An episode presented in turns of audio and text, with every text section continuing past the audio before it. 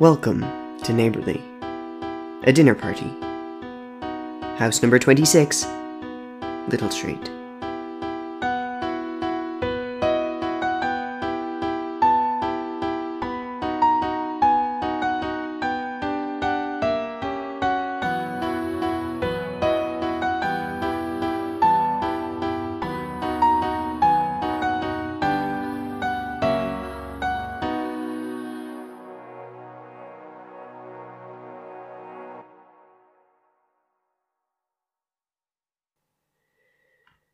In her dream, she wakes up in a house.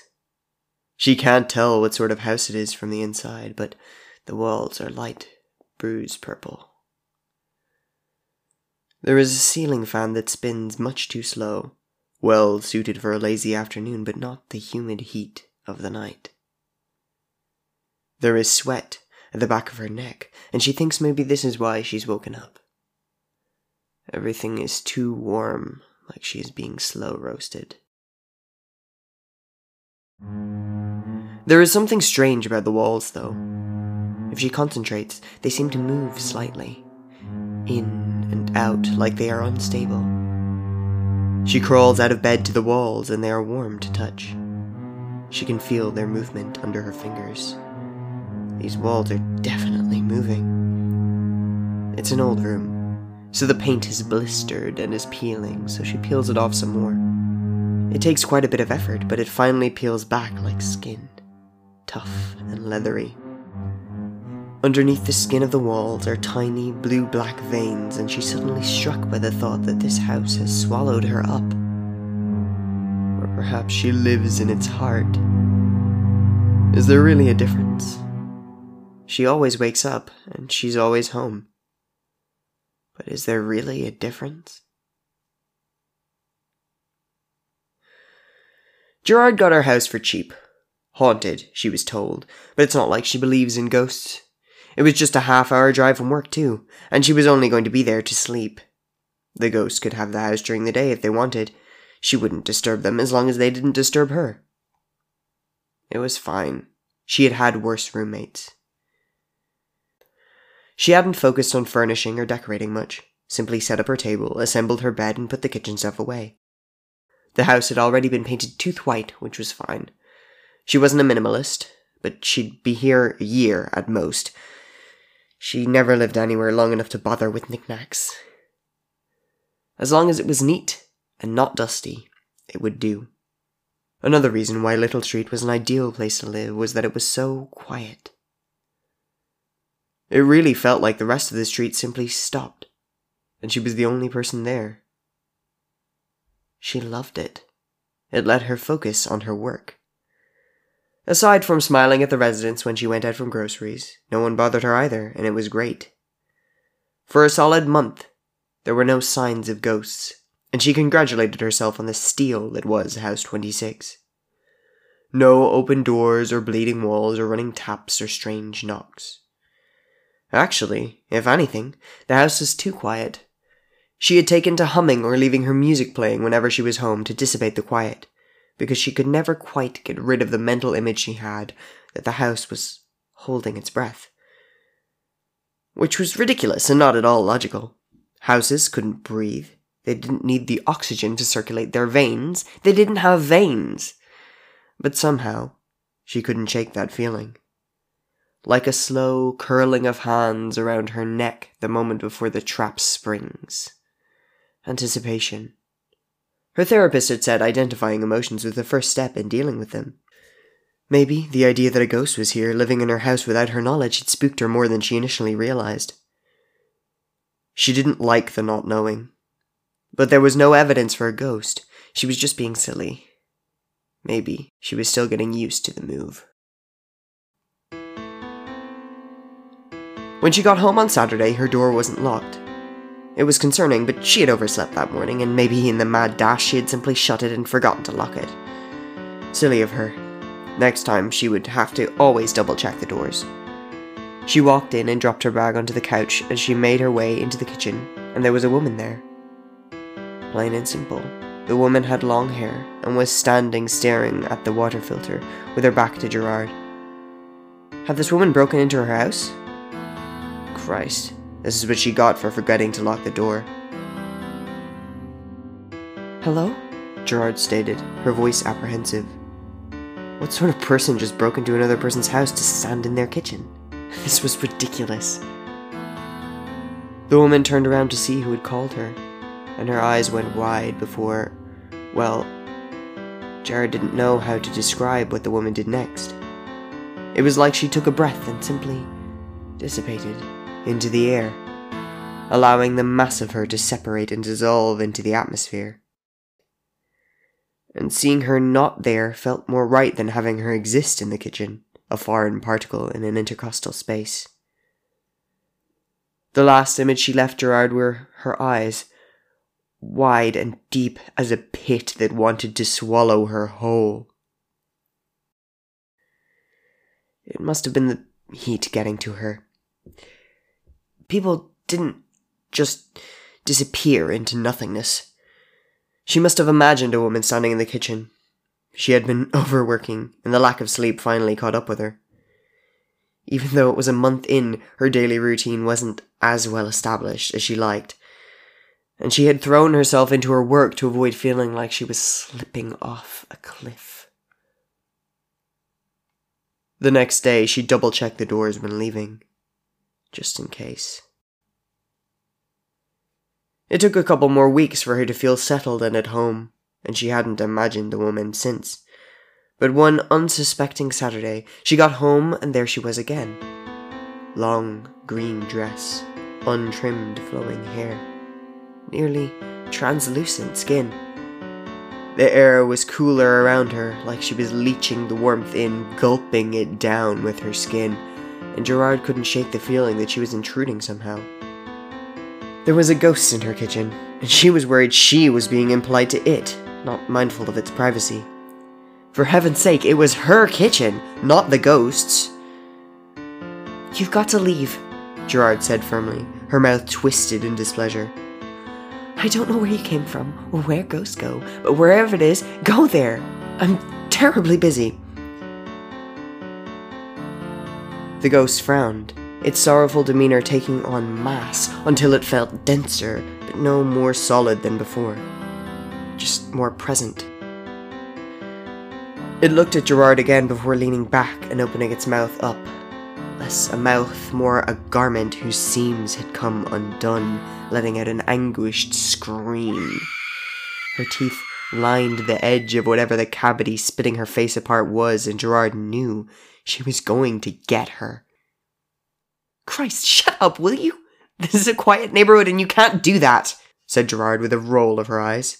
You want to stay here? Fine, but stop screaming. The ghost obliged, and whispered something Gerard couldn't quite make out before rushing at her as if to swallow her up. Eat her, and keep her there with her, forever trapped in this house doomed to an eternity haunting its inhabitants. Unpick her bone by bone with its teeth, until she was nothing more than a bloodstain spilling on the floor and seeping into the crack. But just before it could touch her, it dissipated. Just like before. Into the atmosphere returning to the house. A key turning into a lock clicking shut. That's what the disappearance was like. The ghost didn't bother her much after that. It was much like a house cat in the way it stared at the coffee maker for hours, startling when Jared came near it. One evening, it got the closest it dared, trying to dig its fingernails into her flesh, scraping at her with them. It didn't hurt. Jared couldn't feel it at all. So the ghost pushed against her shoulder with its knuckles, its own fingers twisting with the effort, blooming rose red. Do you want to tell me something? Gerard asked, looking up. Then the ghost unzipped its mouth and the wails poured out. Hey, stop screaming, she snapped at it. What happened? It looked at her with such sorrow, an expression that stretched out over the sea and hooked into her with ropes drawing her in. Her ghost was gone, but the depth remained, making the atmosphere bend where she stood. She had left her feelings behind. That night, Gerard dreamt she was in a maze walking, but the maze was a body, and the path prepared for her were the veins. She was treading on blood, a modern day miracle, and there the ghost was stepping first into the shadows and then through her. And for a moment Gerard felt as if she was made of brick and wood, left out in the sun and smoked through in a kiln. She was an exoskeleton of mud, and through the ghost she could see the walls breathe. The house and the ghost were taking her into the place that was waiting for her the head of the table in the kitchen. What do you want? she tried to say, but her words dissolved in her mouth. This was the house's realm, and she was only a guest here, trapped and bound by its laws and rules. The ghost sat at the kitchen table, and Gerard was struck by the sudden realization that this was where it fit. It was a part of the house. Its eyes and hands, a personification of it, come to greet her. This was the house, and it loved her in its own strange way. She took her place at the head of the table, and the ghost placed a dish in front of her, the feast the house had prepared. Her own severed head, ready for her to eat. And if I refuse?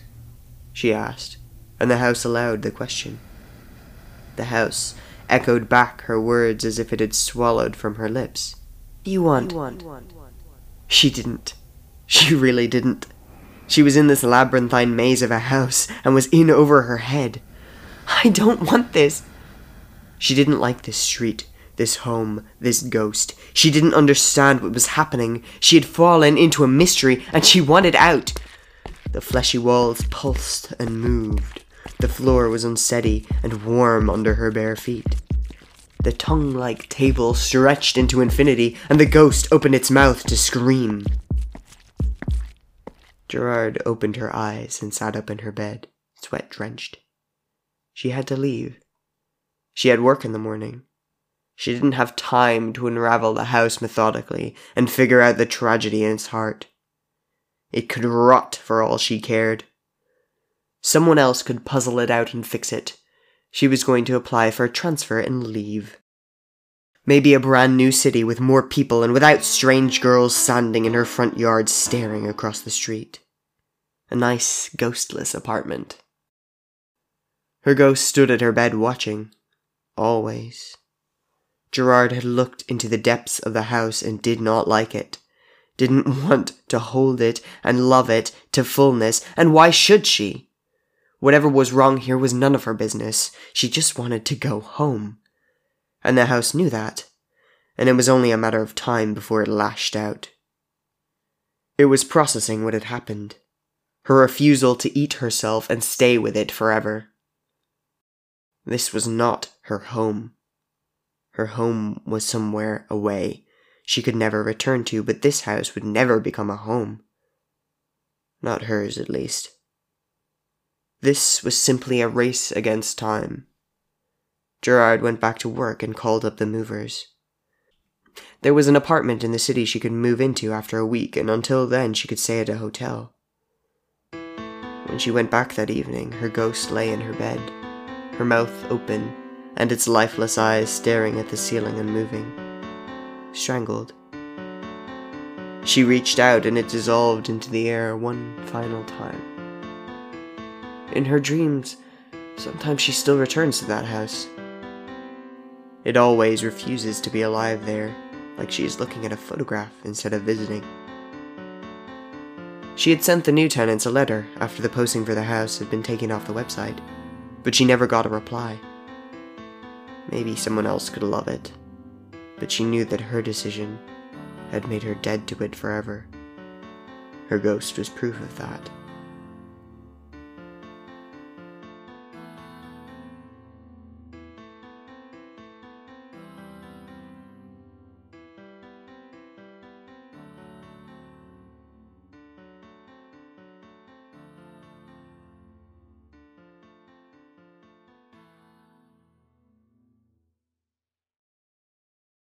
Neighborly is distributed under a Creative Commons Attribution Share Alike 4.0 international license. Today's house was written by A. Gabriel, with dialogue editing by Kit Robson, soundscaping by Matthew O.K. Smith, music by Alex Schwartz, and art by Cloudy Apple Art. The narrator is voiced by Matthew O.K. Smith. To find out more, visit neighborlypod.carrd.co or follow us on social media at neighborlypod. If you enjoyed listening today, information on how you can support us will be included in the episode description. Most of all, we would appreciate it if you told a friend.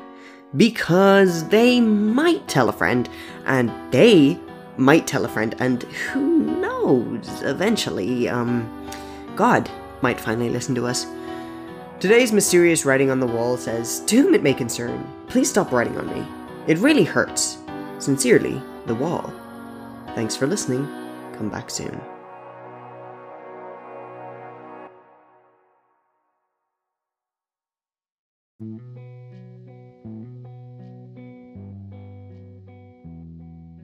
What would you do if one day you came home to find your hometown destroyed by fire? What if people told you that it isn't the first time something like this has happened? That more towns have disappeared like this, but somehow no one has tried doing anything about it. When Rena comes home to the ruins of her town and finds a strange artifact in the debris, she can't shake the feeling that something isn't adding up, that it couldn't just have been an accident that caused this tragedy. And so, she sets out to discover what actually happened, encountering other people on her journey that know that the authorities aren't telling them everything. But luckily, Rena isn't alone on her quest for the truth, because you can help her take the right path.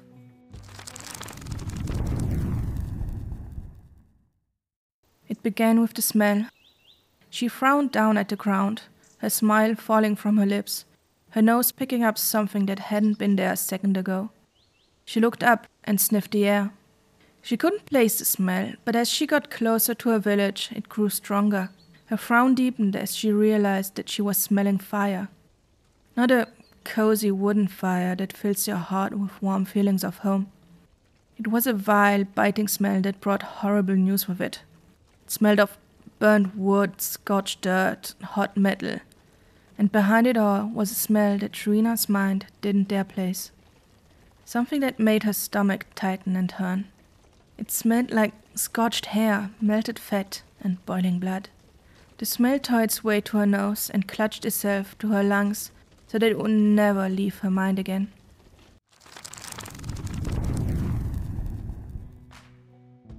The Heartpire is an interactive fantasy audio drama where after each episode, listeners can vote for how the story should continue. Find the podcast on your favorite listening platform and follow it on social media to get the latest updates. Or go to theheartpire.com to find transcripts, character art, a map of the kingdom, and other information.